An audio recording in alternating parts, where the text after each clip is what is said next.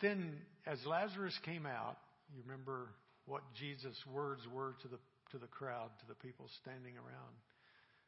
He said, unwrap him and let him go. Jesus has his peace by his Holy Spirit. But then he has the part for you and me to play in the unwrapping, if you will, and walking with brothers and sisters to freedom.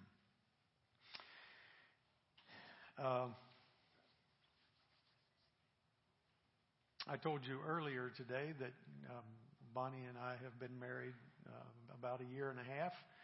We got married October, a year and a half ago, on the beach in Florida with our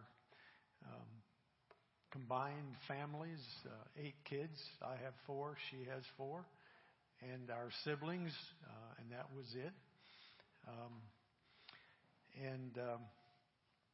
We've been enjoying life together and just simply exploring relationship and ministry and seeing where God takes us. Bonnie's mother just had her 91st birthday, and her mind is clear. She's a sharp, feisty 91-year-old. She doesn't miss much. And if you get to know Bonnie, you'll understand where she gets her feistiness. But I call her Mom Overholt. She has been a strong, proponent, if you will, of supplements for our diets. But I'm curious, in a group of this age, how many of you, if you're okay to answer this, how many of you are taking at least one kind of supplement? Anybody? Oh, more than I thought might. So you understand what I mean when I talk about supplements. One of the things that I hear Bonnie talking about is something called artery care. And when she talks about that, she says it's about the heart and heart health and making sure that the lines are all open, that there's no blockage, no restrictions for the blood to circulate through the body, and that it's free flowing and open access. And so I've entitled my focus this week, Cardio Support. It's not about your physical heart, but it's about the very center, the core of your being that Scripture refers to often, over and over and over again. And we'll just keep coming back to that as the week wears on. My first wife and I spent 20 years in northwestern Ontario as missionaries, living on the res for part of that time, involved in education for a lot of those years.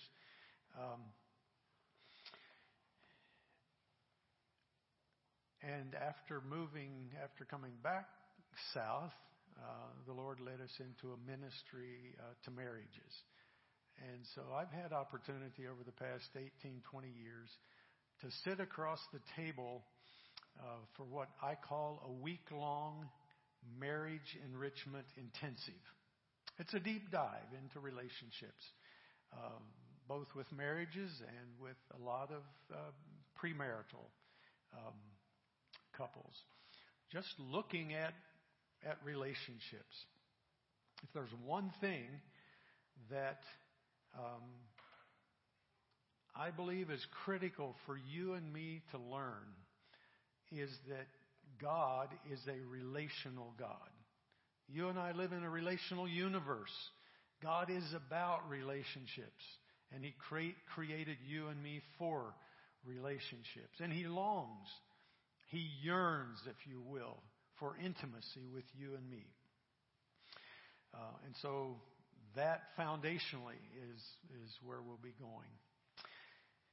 I'd like to look at this verse in 1 1 Timothy chapter 4 and verse 12. And I don't see anything on the back screen, but I'm going to assume that it's behind me. Paul, writing to Timothy, he said, don't let anyone look down on your youthfulness. I'm going to guess that I'm the elder here this week, and so I can talk about you kids and your youthfulness.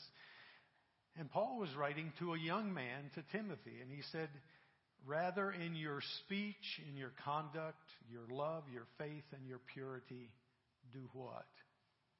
Be an example. Show yourself an example to those who believe. Don't let anyone look down on you. Don't let anyone make fun of you because you are young. But set the example. And so a lot of what I want to sort of stir in your hearts is about that piece. It's about the opportunity, the calling, if you will, to be examples and to understand that God calls each one of us to places of influence of some kind. And I love the way Michael talked about, regardless of where we come from, the pain, the wounds that we carry, or whatever, the chaos, the struggles that we're in the middle of, the Holy Spirit still wants to speak through you and me in whatever those circumstances may be. There's a way that I'm not so sure I can share anything new with you this week. And so maybe the best thing I can do is inspire, challenge, motivate you to simply stay on an intentional, transformational journey with the Holy Spirit, with Jesus. And to think then about the ways that He wants to use your influence in the world and in the kingdom. A number of years ago,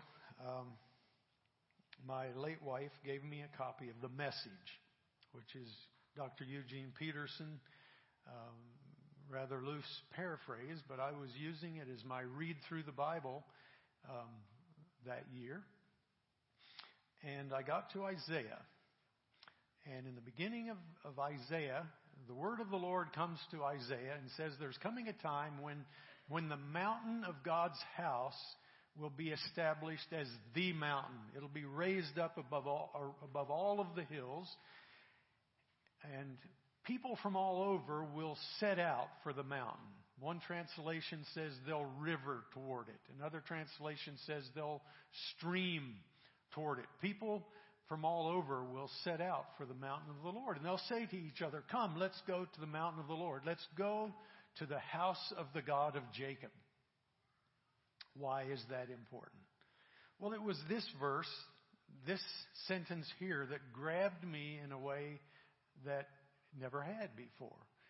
In the Message, or excuse me, in the King James, I think it says, He will teach us of His ways so that we can walk in His paths. In the Message, it says He will show us the way He works so that we can live the way we're made, or we can live the way God created us. By implication, if you and I don't understand the way God works, we can't live the way He planned for us to live. Fulfilled, meaningful, satisfied, productive, fruitful lives in the kingdom. And so I'd like to invite you to run with me this week to the house of Jacob and invite the Holy Spirit to simply show us the way God works and to unfold for us. Maybe some of this will be just a good review of things you already know. And maybe there'll be a few little nuggets here and there that you might say, well, I hadn't ever quite thought about that being one of those foundational ways that God works. As an influencer, as one in the kingdom, if you want a healthy circle of friends, people around you, then you have to be healthy yourself. we tend to gravitate to people like us, and we're either influencers or we will be influenced. And so if on a scale of 1 to 10, if you're a 5, then your circle of friends will likely only ever be a 5 unless you're searching out people who are 7, 8, or 10. And so the only way to a healthier circle of friends is to grow and change. That's the bad news for you and me.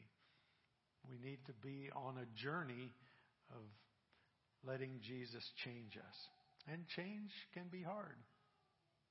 We find places of things that are, it's a comfort zone for us.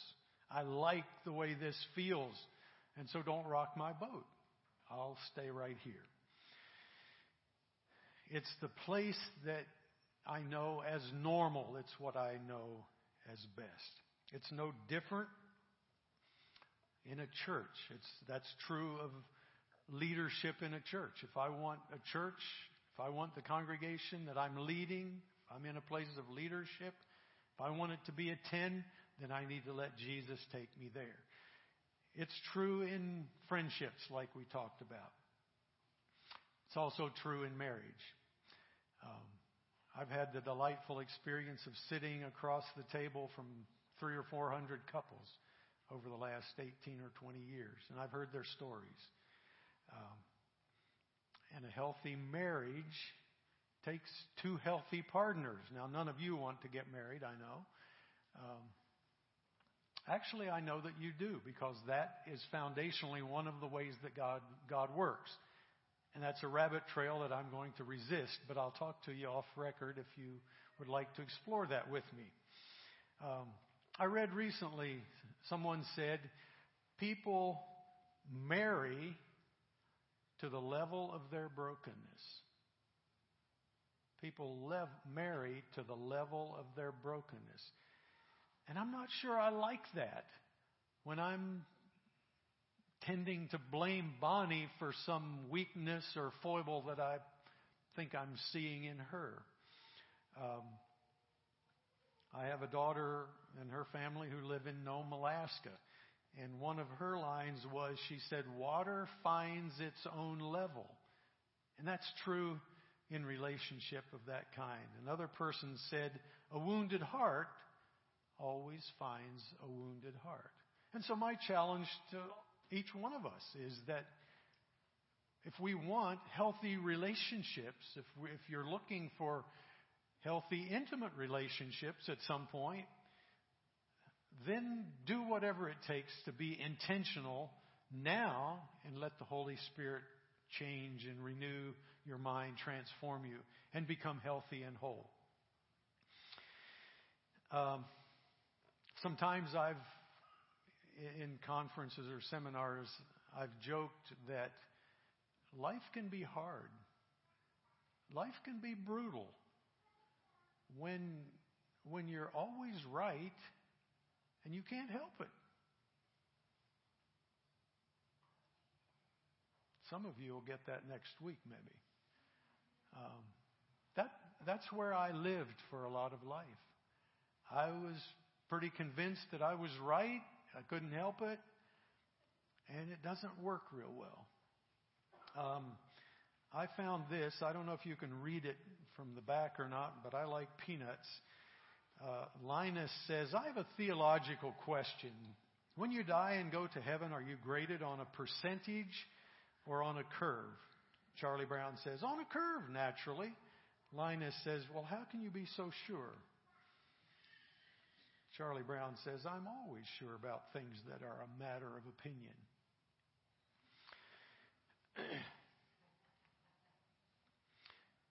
This week, I'm looking at cardio support.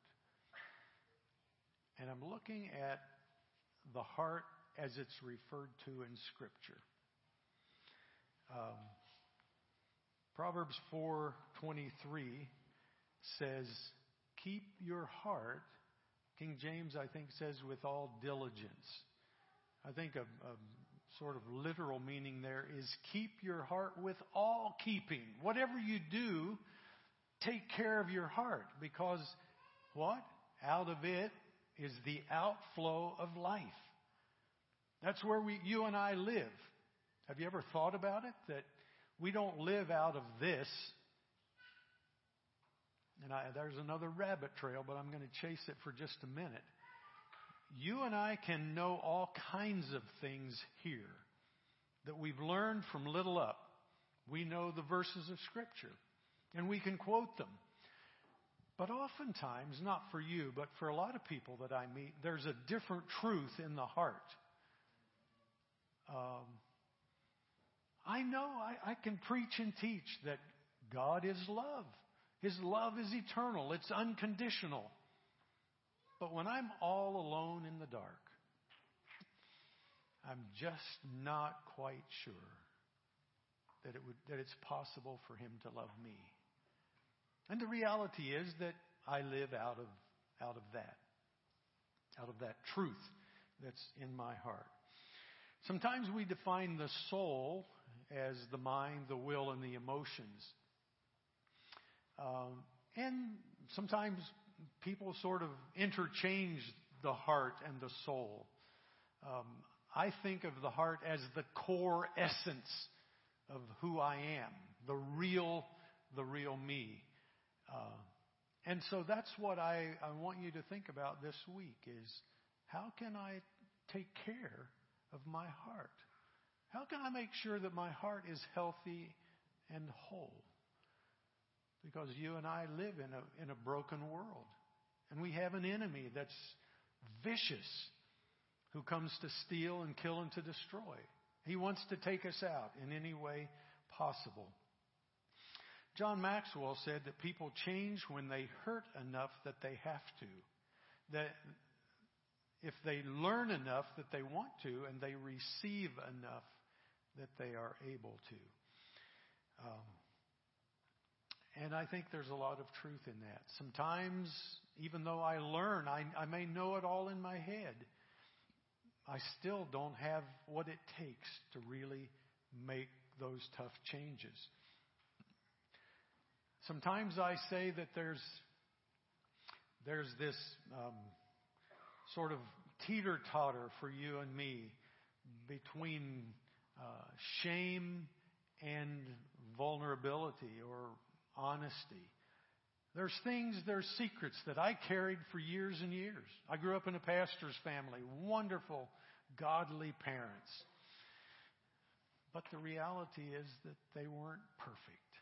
There are no perfect parents. And so there were things that they missed, or that I missed connecting with.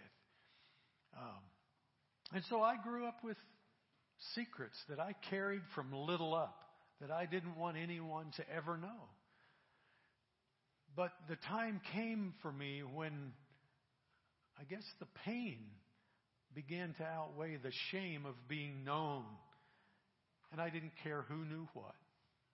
I was ready. I was desperate for help.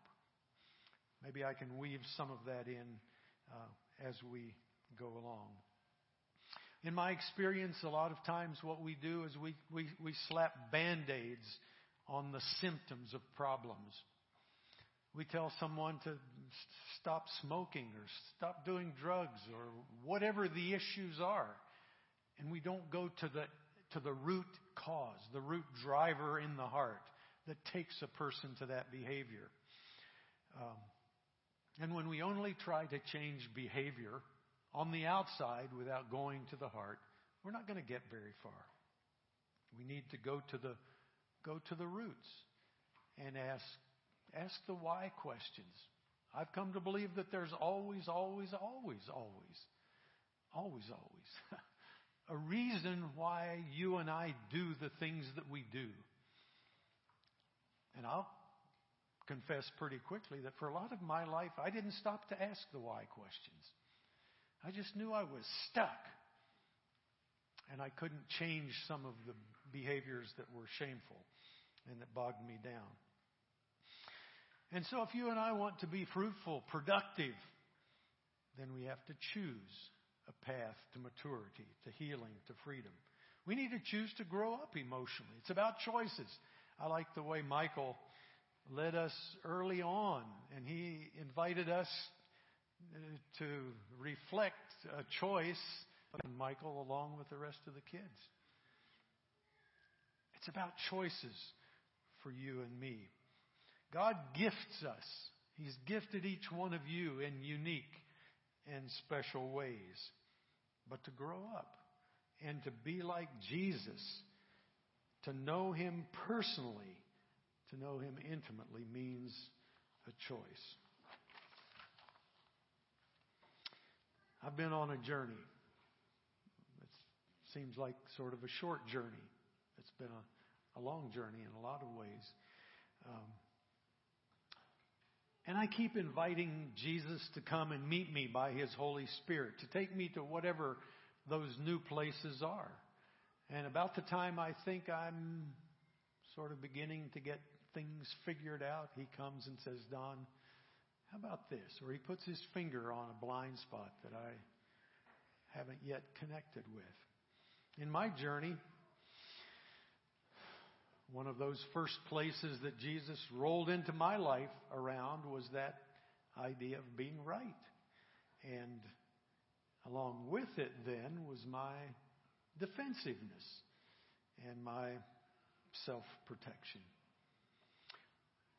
In my experience, sometimes it can take a lot of years for us to be ready for change, willing for change, or maybe just finding the courage to make the changes that Jesus wants to take us to. It can be slow and it can be painful. I'd like to go back to Eden for a few minutes.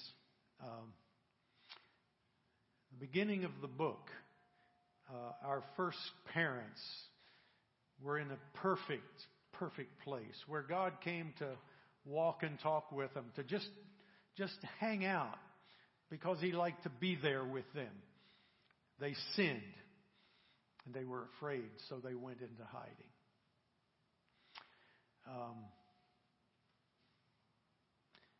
Did God have a momentary lapse of His, what would it be, His omniscience at that point? Did God not know where they were hiding? What do you think? Knew exactly where they were at. I think you're right. But He didn't sneak up on them and say, "Boom, gotcha." What did He do? Stood and called. "Adam, Eve, where are you guys?" He waited for what? Admittance? Sorry? Confession. I like that word. He wanted them to just be real. To admit what happened. To come out of hiding. To admit the truth. For me, that's one of those Isaiah ways that God works. It's no different. He illustrated it back in the first book. But it's the same for you and me today. And He will call. "Don, where are you? Will you come and be real with me? Will you admit the reality of your situation?"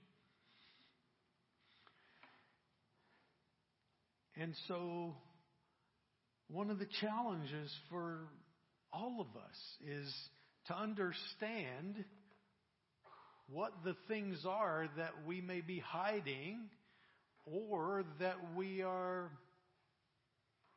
not even aware of yet. Jesus can't heal what you and I won't admit.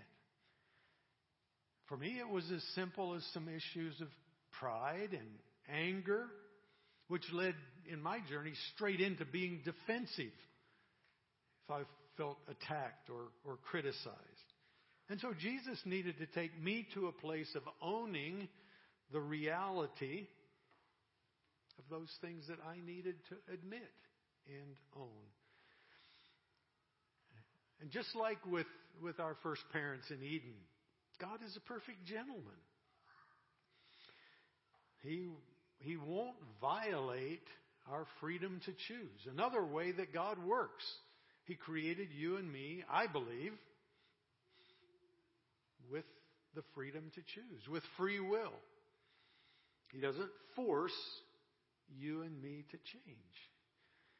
I love reading through the New Testament and looking at all the ways that Jesus was invitational, not coercive. He didn't force people. If you want to be my disciple, this is what it's about. This is what it involves. This is what it takes.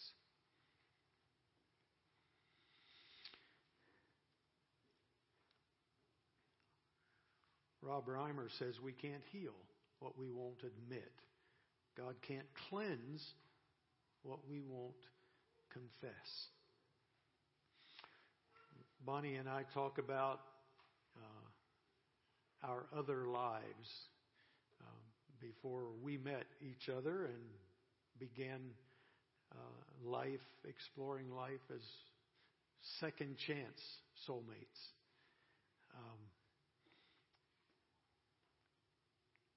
In my other life, my wife Marilyn, I discovered about 20 years in that she didn't feel safe enough with me to share her true, deep inner feelings. I thought I was safe. I wanted to be the best husband, the best dad, the best missionary that I could possibly be. But she didn't see me as safe. I loved the way Michael walked us into around the small groups. And finding places of safety. I want to be available if any of you want to visit or explore things as we have time this weekend. Because all of us need those places where we know that we know that we know that it's safe. Let me talk about three entry points to change. And then we'll see if we can wrap this up. Places of change that we ache for, we long for, but we don't know quite how to get there. One of the first things that for me is, it's just a place, you and I need to find ourselves in places where there's good teaching. Solid biblical teaching. Where the teaching is lived out in the life of the teacher. It's fleshed out, if you will, in whoever's doing the teaching. I need to confess to you that I've done a lot of teaching from here, out of my head. And I say when I teach from my head, I connect with heads. It's only when you and I live out of our hearts and when we teach out of our hearts that we connect with the heart. I can't take someone else where I've never gone. I can't give what I don't have. And so, as much as I'm grateful for academic learning and intellectual challenges and all that, I love that. That's head stuff and it's important at times. But if it doesn't connect to the heart, for me, it's increasingly sort of a waste of time. Second thing is that if you and I are going to change, transformation happens best within the context of community relationships. We have an enemy, like I said, that wants to keep you and me isolated from others, being lone rangers. He's the father of lies and darkness. And he wants you and me to live in that darkness with all the toxicity, the poison of secrets, shame, the things that are hidden, and never ever being known by brothers and sisters, people closest. But I'm talking about a unique and special kind of community here. This isn't just random community. There are times There are times when I talk about having moved to the ghetto in Sarasota, Florida. And depending where I say that, it stirs things and it sounds very negative. But you know, that term is not negative at all. In its roots, I looked up the definition of ghetto, and I think Webster says that it's just a quarter of the city or a part of the city in which members of a minority group live together. It's a cluster of people of similar backgrounds. And so in the Pinecraft ghetto, if you know Pinecraft, it's a ghetto because it's Amish Mennonite people who have gathered out of unique social similarities. There's nothing negative about it, unless you attach that connotation. In our roots, and some of you may not have those Anabaptist roots, but in those roots we are known in religious spiritual circles for our strong community. In fact, we've even developed a theology of community, written about it. But the community that I'm talking about is one where there is open, honest vulnerability in a culture of grace. I don't know how many of you experienced that kind of community growing up. You know, a church community, a religious community ought to be the safest place on the planet for that kind of interaction and vulnerability, transparency. But oftentimes, for a lot of people I bump into, it hasn't been that. The third thing, if we're going to experience change and transformation, we need the presence and the power of God. You and I can't change hearts. We can't change our own hearts. We can't change the hearts of other people. We can't fix each other. I heard someone say recently that God doesn't want to fix us. He wants a relationship with us. And out of that relationship, we will be transformed. And so only Jesus can change the heart. In Luke chapter about 4, I think it is, Jesus was bouncing around Galilee, Judea, and it says he came into his hometown on the weekend. And as he was accustomed to doing, he went to the synagogue and he stood up to read. And the attendant or the rabbi handed him a scroll that you and I know as the Isaiah scroll. And he began reading. The Spirit of Almighty God is on me. He anointed me. He sent me to preach good news to the poor. He sent me to heal broken hearts. He sent me to what? Break the chains, unlock the prison doors, announce the year of God's favor. People sat there and sort of couldn't understand what this young rabbi was saying. They said, if you're an English student, he read that in the first person. Spirit of Almighty God is on me. He anointed me. He sent me. They said, he read that like it was about himself. But we know him. He grew up here. And then you remember what Jesus said. He looked around and he said, today, that prophecy is fulfilled right here in your very presence. That's me. Isaiah was writing about me. That's why I came. And Jesus is saying to you and me, I'm the one that can heal broken hearts and break the chains.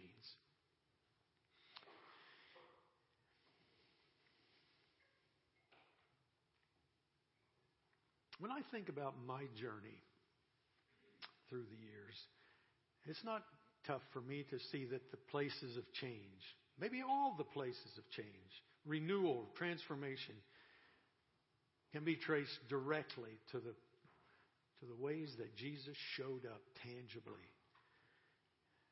As I experienced His power and His presence at work in me, I'm going to try hard to weave some of those into my presentations this week. Or don't mind you asking me about those during a break. And so for you and me, If we want to personally find places of emotional health and wholeness and places of influence in the kingdom, in the church, in the world, I believe that one of our top priorities should be to very intentionally create the kind of environment, the kind of culture, if you will, where these three components of change and transformation are present, where they're available, where other people find those in relationship to you and me. Because it's what we long for. It's what God created us for, if you will. And it's those kinds of communities, those kinds of circles where people are drawn to, because it's where you and I find life. So let me wrap this up and tell you where we're going to go starting tomorrow morning. There was an old Mennonite revivalist who lived just a little before my time, so most of you may not have even heard his name. A fellow by the name of George Brunk. He traveled through Mennonite communities with a big tent and had crusades. And one of his lines was, "I love watching the Lord build the service." This morning we sat upstairs as a team for a time of prayer together, and Michael said at one point, he said, "One of the things that God has been laying on my heart has been this issue of identity." And you heard him say that here earlier. And my goosebumps got goosebumps when he said that.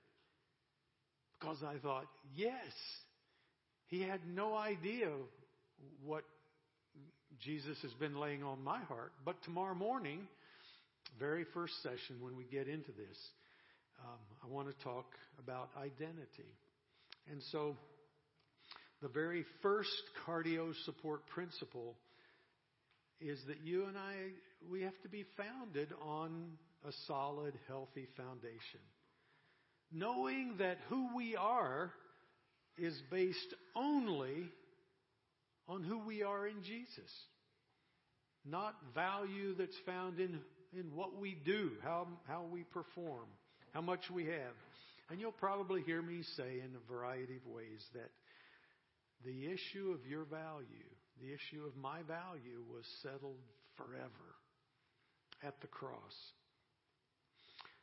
And I was going to remember, I love the song, the one line in the song, "The cross has spoken, and what? And I'm forgiven." The cross has spoken, and you and I are forgiven. So it's about identity. And then as you and I learn to walk in the light with God, with people around us, through confession and through repentance, it's just one of those crucial things for cardio health, for heart health. It's where you and I need to stay on a journey of becoming self-aware, knowing who we are. And that, by the way, is the doorway to change. Self-awareness is not a guarantee of change, but change won't happen without it. And so as you and I walk in the light, that's where true fellowship happens.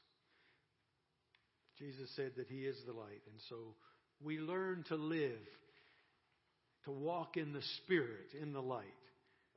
And that really is about finding our way to new and deep places of forgiving the people that have wounded us.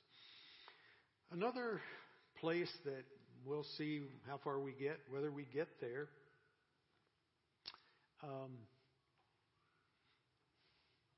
every single one of us, I don't care how delightfully wonderful your family of origin is, we all have the baggage of generational family sin patterns. We live in a broken world. And if you and I don't do the hard work of understanding what those patterns are and unpacking them, they'll always to no end. Next is around forgiveness of those who have wronged us. It's what Jesus called the mark of his disciples. The people out there that don't know Jesus, they can love people who treat them well. There's nothing special about that. But to love one who has abused you or misused you, that's what takes the love of Jesus inside. This is one that, at least in my experience, I don't know how it's been for you, but in my experience, this was a piece that was missed in my journey. For me, it's really an essential part of forgiveness, and so I'll probably separate them. But it's the deep and the therapeutic healing of the wounds of our hearts. There's no wounding that's too deep for Jesus to heal. I don't care where you've been. It doesn't make any difference what all you've been involved in or how horrific or traumatic the pain, the wounds have been. Jesus loves to meet us there. There's no brokenness that's too great for the work of his Holy Spirit. Number 6 is one that I don't think I've gave enough attention to through the years, but it's one that I've been thinking about more recently, and that relates to conquering our fears. Jesus said that perfect love casts out fear. I think the number one commitment or the number one command in Scripture is fear not. Don't be afraid. And I know that I can make some really poor choices when I'm driven by fear. And the last thing then is, the enemy is always looking for entry points or for door points. He's looking to find a place. Ephesians chapter 4, 26 and 7, Paul in the King James calls it ground. Or a place, a location. Sometimes we talk about strongholds. Satan was defeated by Jesus' death and sacrifice on the cross. And there's times when you and I need to realize his oppression, his bondage, and trust Jesus through the power of the Holy Spirit to break those chains, to open the prison doors, to send whatever harassing spirits there are to the pit.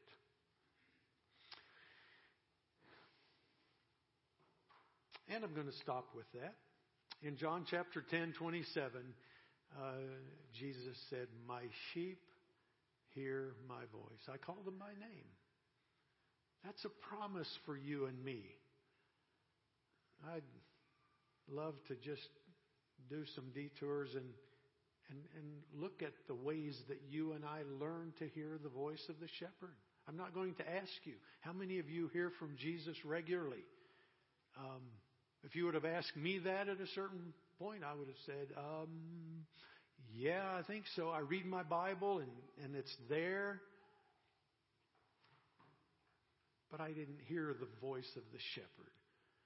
And so I'm not sure what Michael's going to take us into this next time of reflection. But I'd just like to encourage you as the week wears on to listen. Anticipate the whispers of the Holy Spirit within.